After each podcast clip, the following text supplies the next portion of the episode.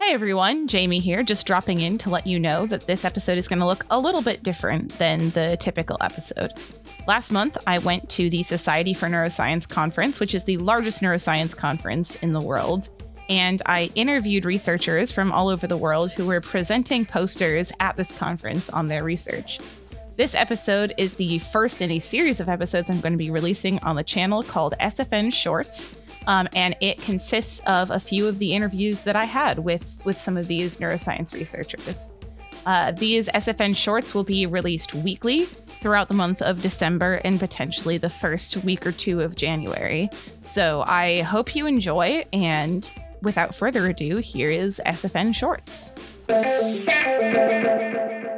I'm here at the Society for Neuroscience Conference, or SFN, in Washington, D.C. And right now, I am walking through a massive hall where hundreds of graduate students and postdocs are presenting posters on their scientific research. So, what I am here to do is I'm going to be talking to those graduate students and postdocs about the research that they are presenting on their poster, um, get them to give a five minute or so presentation, and then ask them a few questions about their research. And I will be compiling those interviews into an episode or maybe a couple of episodes uh, called SFN Shorts that will feature a lot of the research that is going on here at the Society for Neuroscience. In this first interview, I spoke with Nicholas Cottam, a graduate student at Delaware State University, about his research into a mouse model of a genetic condition called spinal muscular atrophy and basically the similarities and differences between the mouse model of spinal muscular atrophy and the actual disease seen in humans. So, if you could first uh, introduce yourself. Sure. My name is Nicholas Cottom. I'm a PhD student at Delaware State University. I'm in my fourth year and I work with spinal muscular atrophy. All right. Uh, can you tell me a little bit about your poster? Sure. So, uh, in this study, a sort of side project study in our lab, we wanted to look at the sex specific vulnerabilities in the SMN Delta 7 mouse model, which is a very common mouse model used in spinal muscular atrophy research. And can you quickly just give a background of like what spinal muscular atrophy sure. is? Spinal muscular atrophy is a neurodegenerative disease. Um, it's a lot like ALS, but different genes involved in uh, different pathologies and things like that. So patients will experience motor neuron, spinal cord motor neuron degeneration, and that results in muscle atrophy and uh, uh, locomotor in, in, inability, essentially. And um, yeah. Is this something that happens in adulthood or childhood? Or this is, this is a, a genetic disease, and it affects children mostly. Okay. It's actually the leading, uh, one of the leading genetic causes of infant mortality. So um, you don't know a lot of people with SMA right. unfortunately. So then it's really important to kind of understand what's going on then. Mm-hmm. Yeah, so that's uh, in the clinical data recently. Uh, my PI, Dr. Jen Lee Sun, has noticed uh, a trend that males were slightly more uh, had slightly higher incidence ratios, so more likely to have SMA, okay. and that their progression of the disease was slightly more severe. Okay. Um, and this could be related to many things. Um, there's some X-linked uh, uh, mitochondrial factors and oxidative stress management factors that could help combat, but um, it's really hard to pinpoint these sorts of things, of course. Yeah. So um, we're just on the ground level trying to document what's going on. Okay. So looking at this mouse model, uh, a study hasn't been done of this sort in this mouse model for about uh, 15 years. So we wanted to update it as well as add some uh, th- this incidence aspect. Okay, so, to see if there is a sex difference. Right, right. So what we did was we tracked 20, 23 litters uh, over about eight months to a year. Um, and kept track of how many SMA males and how many SMA females were, were born in these litters. The incidence ratio was not significantly different across males and females. And for each, uh, each pup in every litter, we did locomotor testing and some phenotypic assessments like brain weight, body weight, survival. Uh, we did some common SMA tests like writing reflex and negative geotaxis. Um, so starting with the, the brain and body weight were not significantly different, and the survival was all, periods were also not significantly different. In other words, the lifespan. Uh, however, we did see that the females are slightly smaller at younger ages. This could have something to do with the X-related, uh, X-linked immune immune factors or X-linked metabolic factors that might be changing weight. But another thing that's really hard to pinpoint, it's just speculation, Uh, then for the motor test, starting with the righting reflex, that's where we put them on their back for five seconds, Okay. uh, and then let go, start the timer, and they flip over, and we keep track of how long it takes them to flip over. Uh, the SMA mice usually are unable to do this or, or struggle to, and it takes them longer time. So we took those values at uh, two-day intervals, starting from P6 until the death of the last SMA pup in the litter, uh, which was about P16 or P18. Uh, we noticed no significant difference at any age point across male and female. So they both both performed about the same. Yeah, yeah, and their their likelihood to failure was also about the same. Okay. Also, looking at the negative geotaxis test, we put them on an in- uh, inclined plane. Uh, we put them face down, and the mice will have a natural inclination to turn around, uh, just because it feels safer to them. So it's like a four-limb uh, coordination action that they have to be able to do. Uh, and these SMA pups tend to be not so great at it, and they fail a lot of the time. Um, so looking at the time to success and the time to failure, not significantly different across male and female. And then uh, we compared the no attempts to attempt ratio. So how likely were they to not even try to turn around? And this did happen a significant amount of times. Uh, and we looked at the success to failure ratio. So whether they, Whether they That's- were able to turn around or not. yeah, yeah, it's pretty self-explanatory. And sometimes it would fall off the plane, but we kept it close to the bottom, so it was a it wasn't a long fall. Everything was padded, of course. So um, we saw no significant differences, at least nothing convincing. Right. Looking at the data here, there's a slight trend that the females were less likely to attempt and uh, more likely to fail. Okay. Uh, you, if you're looking at the data, you can see that there's really not a uh, not a lot of significance Right. And not a clear trend. not a clear trend, just just a little bit like uh, in the attempt stuff, but uh, nothing that we wanted to hang our hat on. Felt like we felt like the stronger conclusion was that there was no significant sex differences. So uh, in conclusion, looking at uh, this mouse model, which is really commonly used in the SMA field, comparing it to humans is not always um, it's not not perfectly mimicking what we're seeing in humans. So that's something to consider Yeah. trying to make conclusions. Also, on the flip side, the good news is that uh, labs that do study the phenotypes in these mouse models don't have to worry about controlling for sex, because Right. this study proves that it's not necessary. Right. So I was gonna ask, like, what kind of implications does this have for like how well this mouse model translates over to the human disease? Yeah, definitely. I mean, it says a lot about the genetics and that something is at play there uh, for you know what's contributing to the sex-specific vulnerability that we see in humans. Yeah. So is this mutation? So these mice are are mutated so that they um, have a mutation in this gene. Is this the same mutation you see in humans? Yes, it's actually the same gene. So Okay. the uh, humans have two copies of SMN, two types, and mice have one. We take out the one and give them the one that doesn't really work from humans, and then the delta seven, which is like a backup, so that they actually survive long Right, enough so to be able to study. study Yeah, exactly. Okay. So that is that is like a one to one because I know sometimes you make mouse models of like Alzheimer's and it's so multifactorial that you're like, you know, it's a deletion or a mutation in this gene, but sometimes in people like you don't even see that mutation in that gene. So this one is kind of actually more of a one to one with Yeah, yeah, and you've seen like uh, a lot of Parkinson's research just on the other side of this wall. yeah. A lot of people use um, PFF to induce Parkinsonian symptoms. Right. So they don't, the mice don't actually genetically uh, have Parkinson's in the form that we'd think of it in humans, but they have have Parkinsonian. Yeah, yeah. So there, those are the factors you're talking about where it really complicates your conclusions on Yeah. going across species. Yeah. Well, thank you so much for telling me about this. No problem. Yeah. Thank you. Appreciate it. In this interview, I spoke to Dr. Asuzu Johnson of Wits University about her research into diabetes, alcoholism, and how both of these conditions affect the brain and specifically the frontal lobe, the part of the brain that is responsible for making decisions and taking complex actions. So can you quickly introduce yourself? Okay, so um, I'm Dr. Asuzu Johnson from Wits University in Johannesburg. Nice to meet you.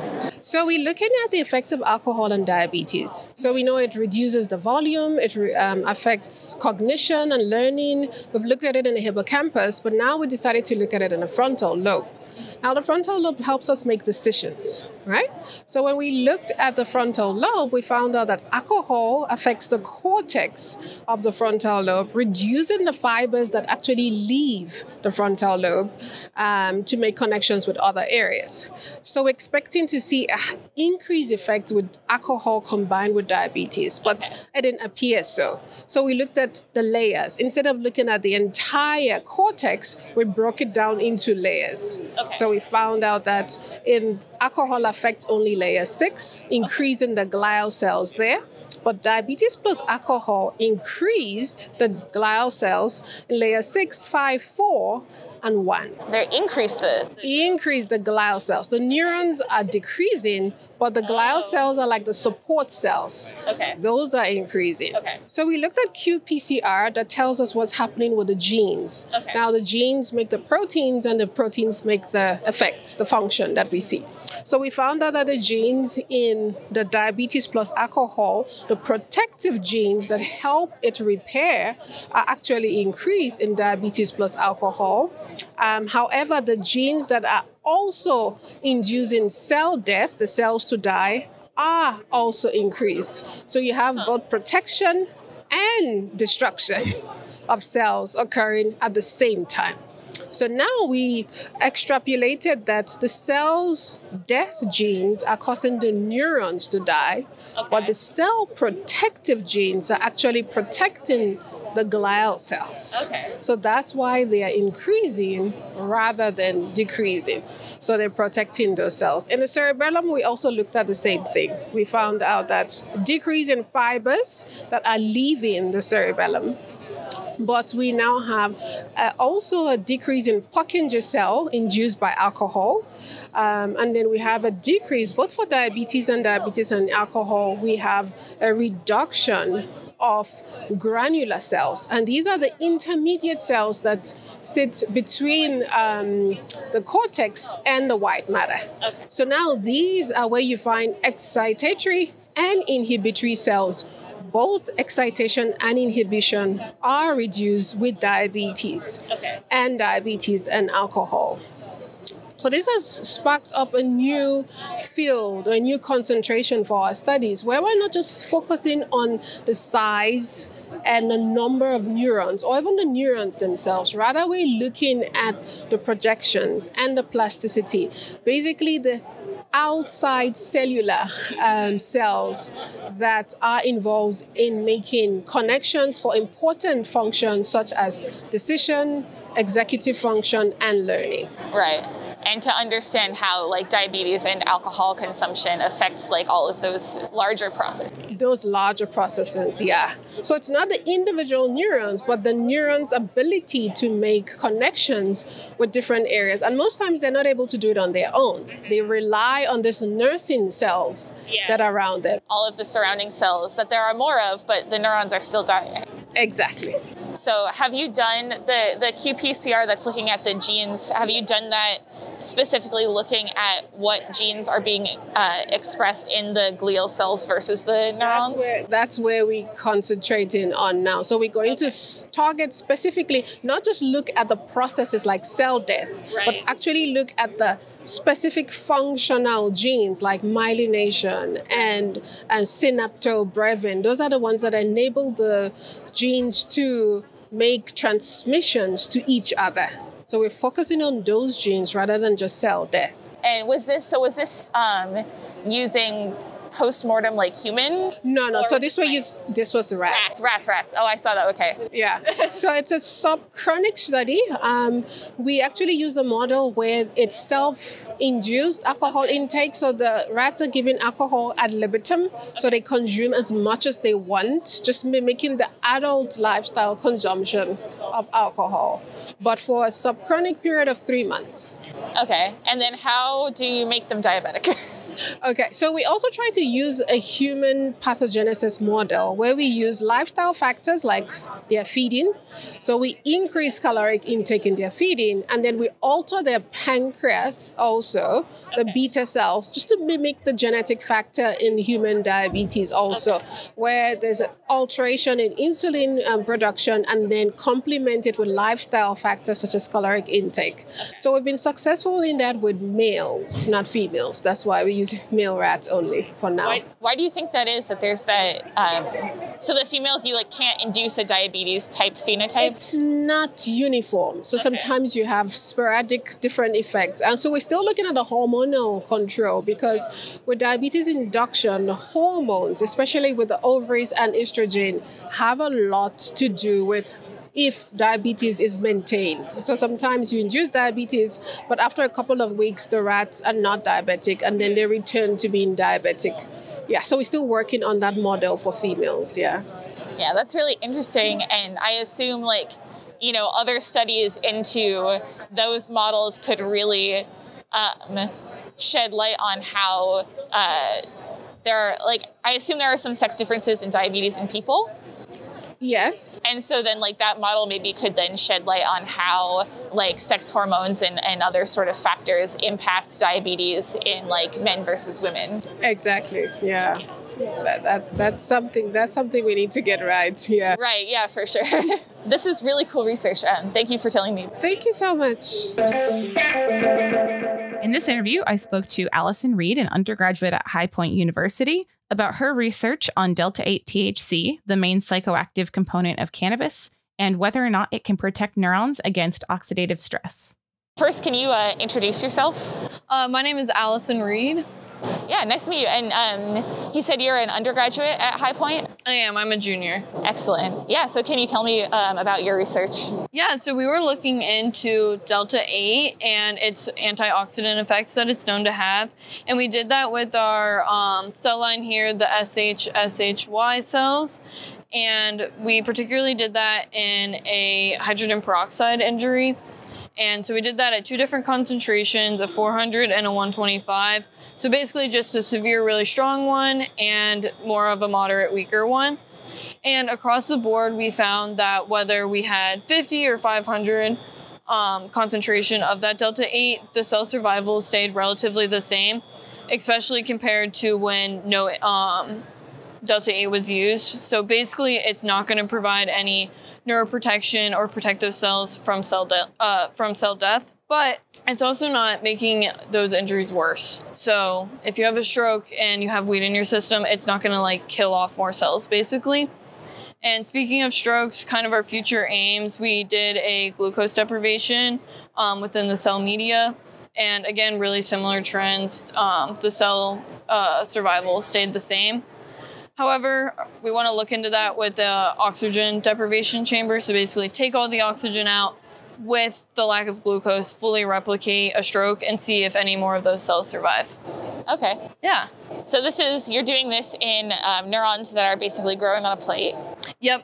They're um, neuroblastoma. Okay. And then you're putting on um, hydrogen peroxide. Correct. Um, and then are they treated with cannabis or like the delta 8 THC before the. They go in at the same time. Okay, okay. And same with the different medias. Have you considered um, whether a pretreatment would have more of an effect? Because I assume, like, if you're concerned about people having um, THC on board, like, when some kind of injury occurs, then, like, have you considered seeing if pretreatment uh, with THC effects? We have looked into doing that, and I actually think there's a couple people in my lab that might be doing that. That, yeah.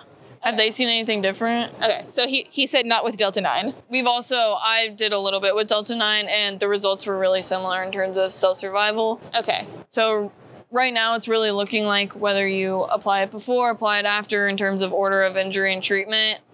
The results are saying pretty much the same, which it's not going to kill off the cells, but it's also not going to help them survive. There, so it, the the introduction says that there's some um, studies that are suggesting that uh, THC might have an antioxidant effect, but you're seeing that it doesn't really make the injury any better. Do you have any like hypotheses as to why you might not be seeing that effect? I think it might just not be sh- like a strong enough antioxidant, Okay. or our hydrogen peroxide injury is too strong. Okay. So it's just it is just completely wiping out any effect that the because hydrogen peroxide is just in general a really strong injury for cells to take. So Yeah. that's kind of my hypothesis on that. And then are these concentrations of the THC kind of similar to what you would see if a person were say like smoking? They're actually a little higher Okay. than So um yeah. So even more than what you would physiologically get from using weed. Thank you so much for Thank going you. through that. For this interview, I spoke with Tara Barnes and Anna Stremski, both undergraduates at St. Mary's College of Maryland, about their research on woodpeckers as a model organism for chronic head trauma. Hi, um, thank you for agreeing to being recorded. Um, can you each introduce yourselves? Sure. Uh, my name is Tara Barnes. I'm an undergrad at St. Mary's College, Maryland. My name is Anna Strumsky, and I'm also an undergrad at St. Mary's College of Maryland. Great. And so, can you walk me through some of your research? Sure. Um, so we did some exploratory work looking at um, tau isoform ratios um, with qPCR, and then looking at difference in the tau phosphorylation using IHC. Um, what we found is that the downy woodpeckers displayed um, localized phosphorylation in only two regions of the brain, the cerebellar and the striatum. With previous re- re- research, it suggested that we would see a lot more of the phospho-tau in the woodpecker. However, we saw less and more in the tufted titmouse. Um, this led us to further investigate like what else is going on with this bird because they have 70 million years of evolutionary adaptations to hitting their head. So you know there's something there. Um, and my colleague Anna looked into doing qPCR. And can you quickly explain what qPCR is before you launch into it? So, a qPCR is where we want to amplify a gene, and in this case, the Q stands for quantification. So, we're looking for the relative quantity of these different isoforms. The way that works is the machine amplifies the gene over and over again until it reaches a certain threshold. We know the relative quantity based on when they reach that threshold, and it will take a different amount of cycles depending on the amount that is there to begin with. So we use this qPCR to measure the ratios because they're relevant to pathology in humans. Woodpeckers, however, in addition to the 3R and 4R that humans have, have what's called 5R. 5R of what? I'm sorry. So that's five repeats. So in the C terminal of the gene that codes for tau, Okay. there are these binding repeats, and that's where it binds onto a microtubule. okay.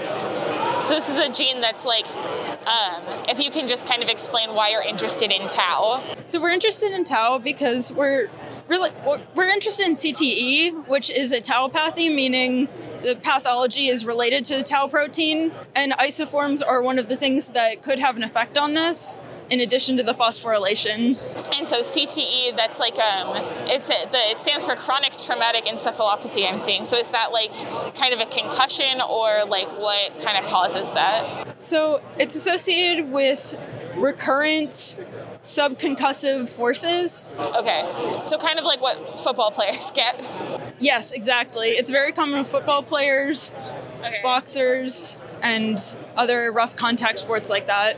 Okay, and then this tau protein is kind of associated with with that like disease. Yes. So specifically, we're concerned about tau accumulations. Okay. And we call these neurofibrillary tangles. Okay. And so then, um, why were you interested in using like birds as as your uh, models for looking at the tau proteins? So woodpeckers in particular experience a lot of force on their heads. After 70 million years of evolution, we'd expect they'd have some kind of neuroprotective properties that would keep them from dying and getting, you know, various diseases from that repeated stress. Yeah. And so, um, sort of, she started out talking about the different patterns of this phosphorylated tau protein in the woodpecker versus the titmouse. And so, what do you think is the significance of those different patterns, and like what can that tell us about human tau accumulation in people who get a lot of chronic head injury? So that's something we need to look more into. Okay. Right now, we're mainly concerned with figuring out what is there.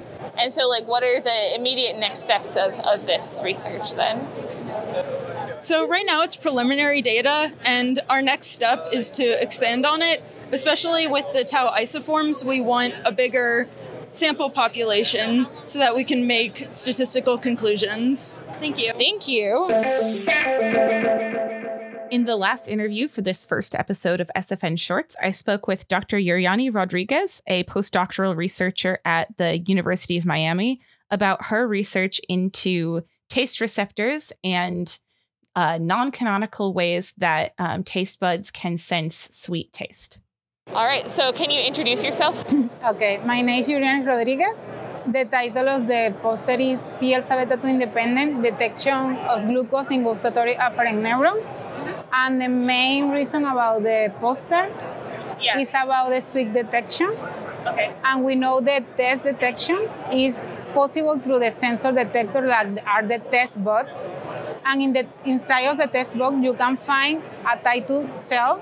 We are going for, we are going to focus in the type 2 cell because these cells are the cell which detect sweet.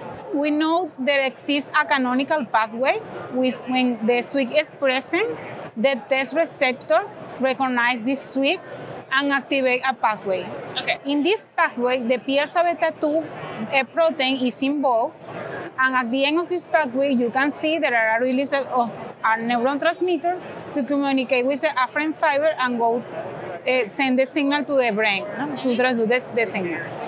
To, we, we, we wondering in this world if we eliminate this canonical pathway, is the mice are still able to detect sweet because exists another no canonical pathway that another lab also proposed that maybe the sweet can be detecting using a no canonical pathway. Okay, so not using that taste receptor that you just discussed. Exactly. To do that, we use a knockout mice to P- P-alpha beta 2 knockout mice because if we eliminate this P-alpha beta 2, we eliminate the canonical pathway.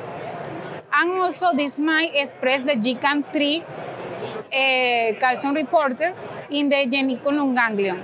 Because the test box are in the oral cavity and the idea is to stimulate this test box coming uh, in the oral cavity through the catheter. We release here the sweet stimuli and at the same time we're recording in the geniculum ganglion the neural activity Okay, so you can see directly whether or not the sweet activates those cells, even if they don't have the canonical pathway. Exactly, exactly. We use homozygous and we also use the heterozygotes as a control, you know, because they did express the p-alpha beta 2. Okay, first in the in this panel, we uh, evaluate the morphology in the knockout mice, the test both the, the type 2 cell morphology in the different in the test box coming from the knockout mice and the heterozygote mice.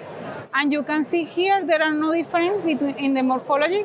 This is a, a cell from the heterozygote that expresses p-alpha beta 2, and this is a cell which doesn't p-alpha beta 2. We use a different marker from the type 2 cell, and you still see that the morphology is very similar. Doesn't affect the morphology of the taste bud. That's important so that it's not the effects you're seeing aren't because the taste bud looks totally different. Exactly. Exactly. And or, or, or it's viable. Yeah. And also because we do the functional recording because we are evaluating the main experiment is in the in the geniculum ganglion. Because it's fluorescent you can see in the y-x here the df over f. And here we put in blue the knockout mice and in gray the heterozygote mice and we here in the two first stimulation in citric acid and sodium chloride you can see that these two, compounds are detecting using a different pathway. We know for sure that citric acid and sodium chloride doesn't need this canonical pathway to, to be detecting because also it's detecting in different cells.